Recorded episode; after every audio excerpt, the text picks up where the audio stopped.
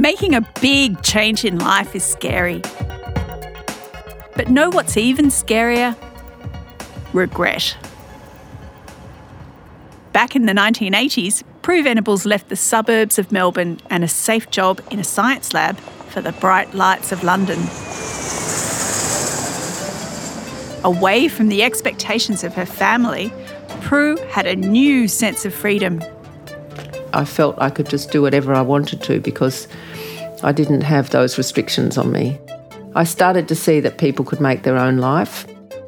She studied the flute. And then one evening, Prue sat down to her first pottery class. I just thought, nah, this is what I really want. And suddenly I, I had two jobs in potteries and was learning a whole lot of things. But I didn't feel that I was understanding how I could make work that belonged to me. That became a key thing I needed to do.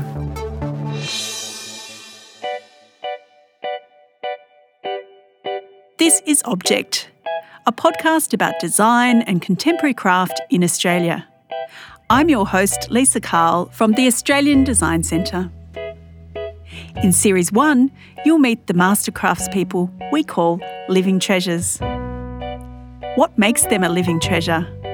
What has driven them to a lifetime love of their craft? Is it the material, the process, or both? How do they contribute and advocate for the arts? And what's their advice for makers who follow in their footsteps? Let's meet living treasure and master potter Prue Venables. Prue is one of Australia's most acclaimed ceramic artists. She has practiced since 1977 with a demonstrated mastery of porcelain. Her work is in collections of major institutions in Australia and internationally. And Prue has mentored and taught generations of ceramic artists.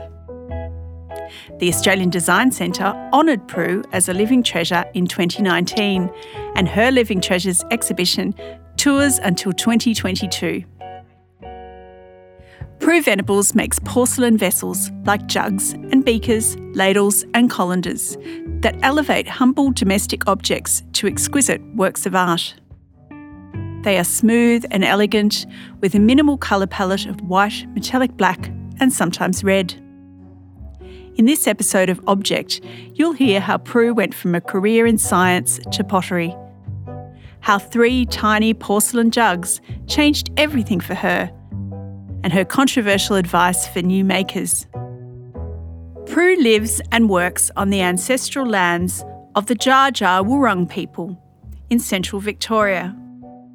We're meeting in Launceston, Tasmania, on the traditional lands of the Stony Creek Nation, where Prue's Living Treasures exhibition is showing at Design Tasmania. Hi, Prue. Hi, Lisa. Prue, what was it about clay that drew you in? It's hard to explain it, but there's something about the material, just touching it. I just suddenly felt at home. I just knew I just knew it was what I wanted. And I had no idea what that meant, but I, I just knew I had to do this. Mm. And I think I think you see that from time to time in makers. But I think it has to be in every professional musician because the work required is so great and the, the sort of the wanting to do it, the need to do it. It becomes a visceral need. It's not just it's not just something you think, oh, I'll, I'll go and make something today, or it. It's not like that. It's it doesn't mean you have to do it all the time. In somewhere in your system is this absolute visceral need to do it, and that, that's uh, that's. I think that's what I identified when I first touched the clay. I didn't know what it meant, but I just felt this was where I felt good, and I just had to work out how to do it and what it meant. I don't. I still don't really know what it means. um, so you went to London with your flute, Prue, and you came back to Australia a potter. How did that come about? Well, I I'd been working in the zoology department after I finished my degree and doing laboratory work basically, and also playing music as much as I could. And I just felt I wasn't satisfied, I wasn't happy. And so I decided that I wanted to learn the flute. And I didn't feel that I could do it in, in Australia because the pressures were on me from my family to do to be a scientist. And so I just packed up my little backpack and, and I went.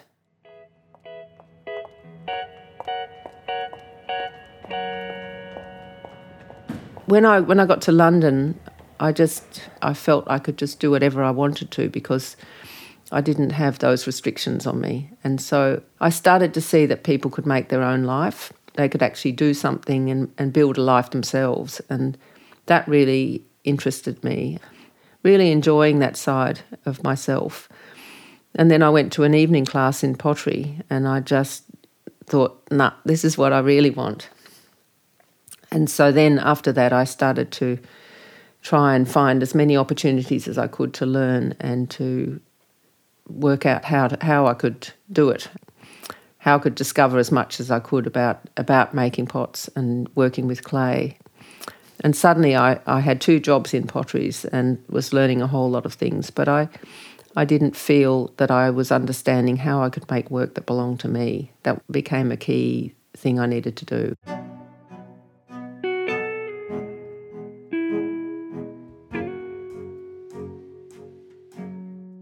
And then you went to study pottery at Harrow College in London. I had to apply um, through the normal sort of procedures to, to, to be an art student there. I had to have a um, folio of drawings, and I, and I thought, well, I can't draw. And then one of my old zoology friends happened to come and said, he said, well, yes, but you've spent years and years and years drawing things down in binocular microscope. Of course you can draw. So that sort of encouraged me. And I did a drawing class for a year and I made a folio and then I went and applied. The teacher I had at that time, Helen Hattori, she was she was a bit of a dragon and very controlling, but she had this emphasis on imagination. And so for the first year of her classes, you weren't allowed to use the wheel. So I was always looking sort of yearningly over at the over at the other side of the room and I want to be doing that. But I think she was right actually because I learnt to actually handle the material and control it. And so when I did start using the wheel, I was much more in control very quickly. But her focus was on on being imaginative. So she would set a topic and you had to make something, whatever you wanted, that was to do with that topic. And you could do anything you liked. Some people made huge things and some people made really tiny things. And the focus was very much on identifying who you were in the sense of scale and what sort of things you were interested in. And she started me looking at at doing research about things I liked. I'd worked in that way in science and music, but I'd never worked in that way or thought in that way about objects. And I started to look at things in a completely different way. The first thing I made in her class was a, a chicken, a hand built chicken. Um, it was quite big with a head and it had a sort of chicken's comb on the top. And so I learnt how to structure something and the timing of working with the clay and how to decorate the surface. I actually put luster on the surface. I, it, it probably took me six months to make the object. A friend of mine has it in, in England, and I look at it now and think, hmm. but it's actually it's actually quite well proportioned. It's okay as an object so that was the first thing I made, and then then I started throwing, and I made pretty awful teapots, and uh, well, I didn't have the skill and understanding in, in order to be able to make them well. At Harrow, we did everything you can think of. It was very very intensive. Did all sorts of techniques. We built kilns, made tools, and it was a totally immersive experience. And I made lots and lots and lots of things. When I left the course, I was making very fine teacups and saucers and teapots and things. And that, that's really how I survived for the next six years, I think was. And then I, when I came to Australia, I started to to feel that this was an opportunity to change, and I wanted to start firing at higher temperatures and simplify what I was doing, basically. And so I then started to work with stoneware and porcelain and to manipulate the forms. I wanted to ask you how important um, or whether creative creativity and making were important to your family as you grew up. Well, th- yes, they were in a in a quiet sort of way. We didn't have a television, and our life was was focused around being at home. Well, the girls, the three girls, we all did knitting and sewing and making things, and and music was also a very um, prominent activity. We all played music. Um, it was a very busy life, really. We, we all read a lot and it was quiet, but there's a lot of activity.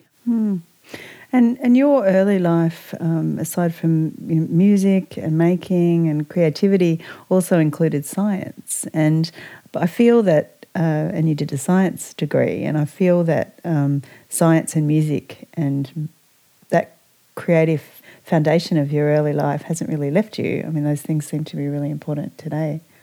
Definitely. I think they became the foundations of what has become me. the thinking and the, the discipline, the asking questions and exploring things. And I was lucky in every in every one of those uh, areas I was taught by people who were really inventive and exploratory thinkers. So I sort of watched what they did and what they said to me and it, it just built up a sort of way of being really. I approach most things by with a sort of inquisitive um, mind. I like to discover things and I like to try and test out ideas. I like to see what other people have done in that in that manner and and then see the method and try it. I feel like learning is a very important part of me.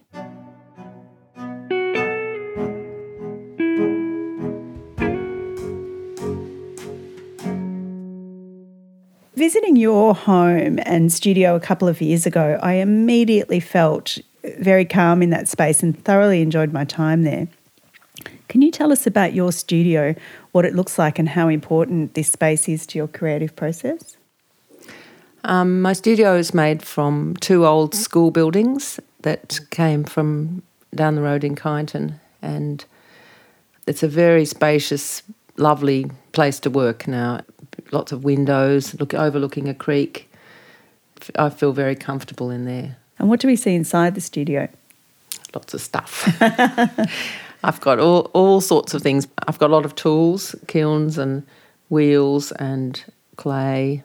I often use use a number of wheels at the same time because with porcelain it's often it's it's very frequently actually better to make something on a, and let it sit and not move it because as soon as you move it in any way, that you get this sort of ripple response in the body of the clay, and maybe that comes out in the firing. So I often throw th- multiple things on multiple wheels, and I've found that means I can make I can take more risks because I don't have to move the pots. I've also set up a separate area for metalwork, and that's got all sorts of metalwork tools and hammers and things that are have in the past been very foreign to me, but now becoming familiar.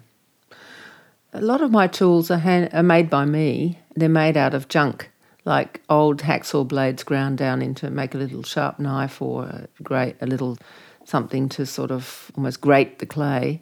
Sounds like to me that that you're making tools as you're problem solving. So yeah, if you um, need something yeah. to, to do a certain thing or to take your work in a new direction, you're making a tool for that as, yeah, as you go. Yeah, yeah. Mm. I mean, I've often stumbled on solutions. Like I was in England and I went to Stoke on Trent and I stayed in the thing called um, the Wedgwood Memorial Home or something like that. And it was a like a bed and breakfast. Anyway, I walked in the door and there was a group of musicians who were Irish or Scottish fiddle players in the living room. One of them put his head round the door and said, I'll come in for a drink when you've settled. So I did, and one of them said to me, Now, why are you here? What are you doing you know, we're having our little musical camp thing. What are you doing here? And I said, Well, I've come here because I want to find out about um, how porcelain factories in the past supported things in the kiln, just to see if there are things that I don't understand. Because I know that I've seen things that have been made and I can't work out how they were fired because they look like they would fall down in the kiln. So I want to know historically how they're supported. And he said, Oh, that's really funny. I've just finished my PhD on that subject. and then he talked to me about it and he said, Oh, it's such a shame. There's this one paper that was written that shows the whole history of these um, supports for kiln firing and but it's just not available anymore. And he said that would be fantastic if you could possibly get a copy of that. And he said, I don't think I even have one. Anyway, the next day I went to the museum, and in the front foyer there was a table of things for a pound that they were getting rid of, and on the top of the pile were two of these copies of this paper. and so I bought them both, and I posted him one. He couldn't believe it. but it, it's that sort of just luck and coincidence that happens. And sometimes, sometimes I don't even know what I'm searching for, but keeping my eyes open, something comes up and I think, oh, that's interesting. That might solve my problem.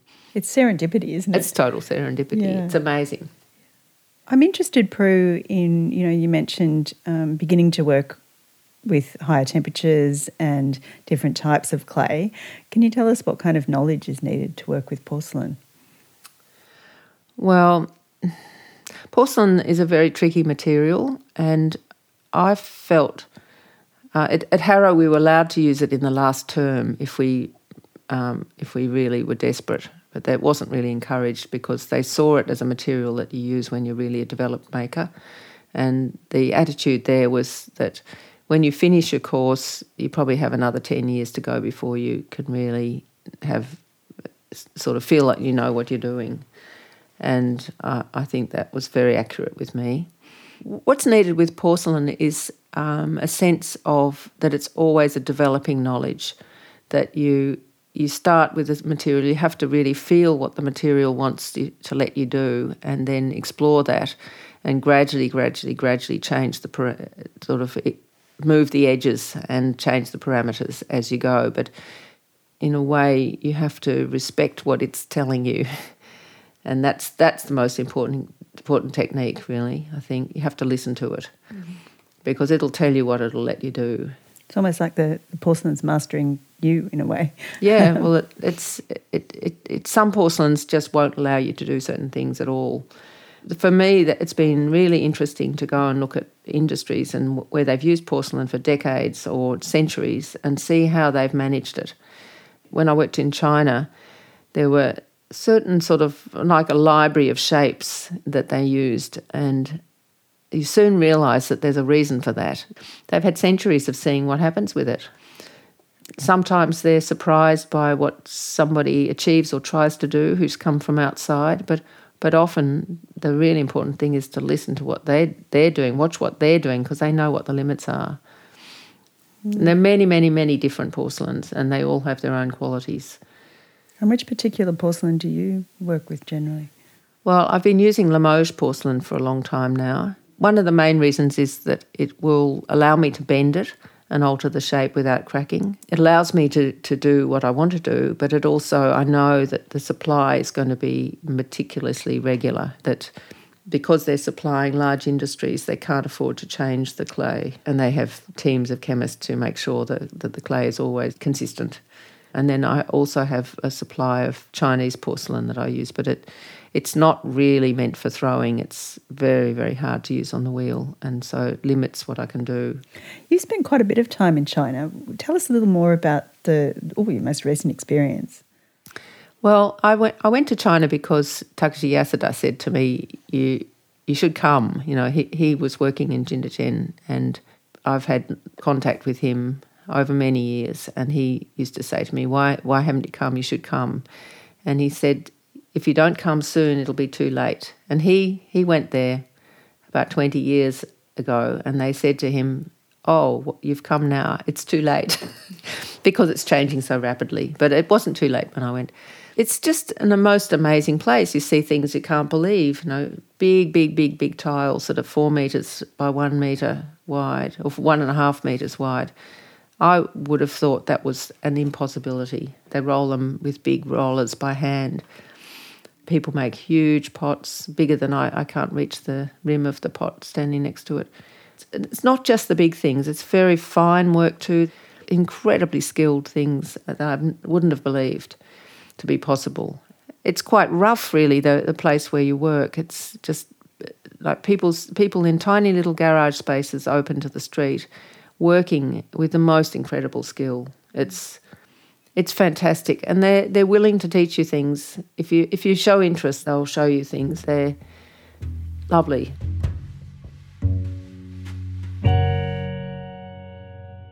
Prue's a great teacher, and I think she's had a significant impact on a, a lot of successful students. Neville French is an internationally acclaimed Australian ceramic artist and educator with over 40 years' practice. For the type of work that Prue makes, you know, you need deep learning and sequential learning. That's the kind of thing that she taught. It's very good for students to have role models of people that make distinctive work. I think that the, the lesson in Prue's work is that people need to follow their own direction. She makes work that's highly um, evolved, beautiful in its material qualities, innovative in its design. It's really a great mentor.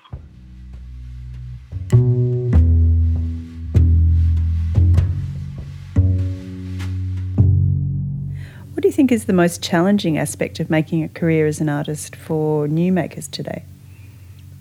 The hardest thing is accepting it's something in yourself that needs that and then just doing it. So many times I've met people who've said, Oh, I really want to do this. But everyone tells me that it's, you know, you can't make a living or you can't do this or you shouldn't or you should do something more reliable or, you know, mm. it's often the parental voice talking. I always say, you have one life. You must do what you feel you have to, and you'll find a way. If it's the right thing to be doing, you'll find ways. It's not necessarily going to be easy. I don't think it is an easy path, but then many paths aren't easy. You know, I completely, completely can see that. And, you know, I think that sticking to the path, you know, finding out what it is you're really passionate about, following that through, but also being open to the different directions that it might take you in. Well, you don't know. The no. d- directions arrive. That's right. And so you, you need to keep your eyes open. If you want to do something, you've got to make sure that you do it well and you have to do a lot of work. My advice is to always try and do the best work you can and to learn to be really discriminating and not to keep everything and to look widely around you and experiment and one contentious thing is to not ever use social media as your reference material because the world is so much bigger than that. And also, I mean, this is also very contentious. Don't sell your work until it's really well established. If you want to be a really good maker and build a reputation for your work, don't start selling right at the beginning. Everybody, when they first make things, they think, oh, wow, I made that. This is great. But a lot of people are selling within the first year or something. I was lucky at Harrow in that we weren't allowed to sell anything. Um, it would have meant immediate expulsion. Nobody ever did. Nobody ever tried. Because when when you start selling, you cut back on your learning. I remember Gwyn Hanssen Pigott used to say, if you're thinking about selling all the time that you're making, there's a part of your work that'll look like the gas bill.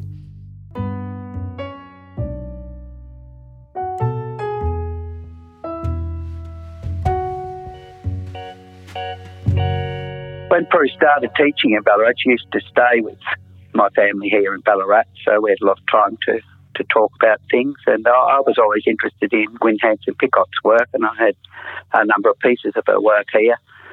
I ended up organising a residency for Gwyn at the school. So we did spend quite a bit of time with Gwyn, and I guess the common interest that we all had was in the importance and the beauty of handmade tableware she was a mentor for us both. So, Prue, you clearly have a long list of accomplishments, and your work is in many significant collections. You have a national and interna- international reputation as one of Australia's leading contemporary ceramic artists. Is there one thing that stands out from all that you've achieved for you? Well, this this exhibition has been very important to me. The the living treasures. And I think it's very important on a number of fronts. It's enabled me to have to produce a large body of work that that looks at lots of things and enabled me to incorporate metal much more much more strongly in my work and present it publicly.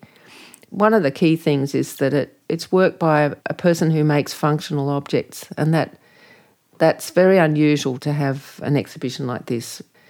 The other thing that was really a key uh, achievement for me was when I won the Fletcher Challenge competition in New Zealand. I almost didn't send the work because I sent three very tiny jugs, some of the smallest pieces I've ever made, well under 10 centimetres tall. They were really tiny and they were so small. As I packed them up, I thought, well, it's not a lot of point to this. Fortunately for me, Takeshi Yasuda was the judge. Takeshi said he just walked past them, he didn't notice them to start with. They were so small. And most of the work in the competition was huge, you know, huge sort of almost life size figure, figures of animals and absolutely extraordinary work, actually. There's a fantastic contemporary ceramics world in New Zealand.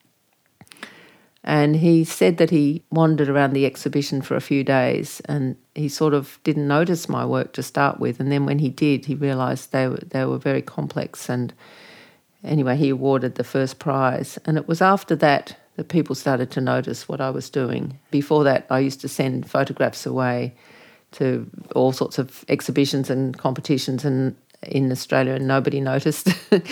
I was always rejected. And I think that was a really key thing for me to win that. Some people were absolutely horrified because, again, it was this thing of functional work winning a big prize. They thought this was terrible, that really something that was more seen as part of the art world should have won it. And he said that there was something about the work. He said he'd always taken black, drunk black coffee, but this made him think he might take milk because he thought using these jugs would change something. He still doesn't take milk, but I think it made me realise too, his comments made me realise more strongly that functional objects can actually change your life in they can change your thinking they can alter how you feel they're very key things in our lives and they're often ignored lots of people talk about functional things as being insignificant, but I don't think they are. I think they're very important in our lives. The exhibition is now about halfway through, but do you have a sense of what impact it has had for you and for our audiences and um, ceramics community? It's had a, a big impact for me. I mean, when it was in Bendigo up the road from me, lots of people in town said, Oh, that's what you do in your studio because I, I mean, I'm actually a very quiet person. A lot of people didn't know what I did at all. Um, or they knew I made pots, but they didn't know really what I did. It has a very important role to play for anybody who wants to make functional things. It provides good encouragement that you can actually do that and you can treat that as your serious work, that you don't have to make something else and then do functional things as an aside. And I think that's a major, major thing that it, it does for the ceramics community. It demonstrates how long it takes to make things. It was really four years of work. And so I think it, it lets people know, in a way, how much work you do as a maker if you're really committed to it. It's a lifetime of intense focus, really. That was Prue Venables, the ninth living treasure master of Australian craft, speaking with me, Lisa Cahill. What really stood out for me was Prue's commitment to making work that belonged to her, as she puts it, and the challenge of doing that, that it's not always easy to keep making work that's yours. Like when she almost didn't enter her tiny jugs into the Fletcher Challenge ceramics competition, but then won. Other food for thought was not using social media for reference material and not selling your work too early. You can peek inside Prue's studio in a short film that's on our show notes. Go to australiandesigncentre.com slash podcast. In the next episode of Object, you'll meet master jeweller Marian Hosking. In fine art terms, being sentimental or a souvenir is often a derogatory term. What I do is both souvenir and sentimental, and I really value both, both of those aspects of my making. If you've enjoyed this episode of Object, please tell your friends to listen, and your colleagues, and anyone you know who loves contemporary craft and design. Object is a podcast by the Australian Design Centre. The Gadigal people of the Eora Nation are the traditional custodians of this place we now call Sydney. where the Australian Design Centre is located and where this podcast was made. We'd like to thank the Australia Council for the Arts for funding support for Object. You can follow the Australian Design Centre on Facebook, Instagram, and Twitter. Object is produced by Jane Curtis in collaboration with Lisa Cahill and Alex Fiveash. Thank you for listening.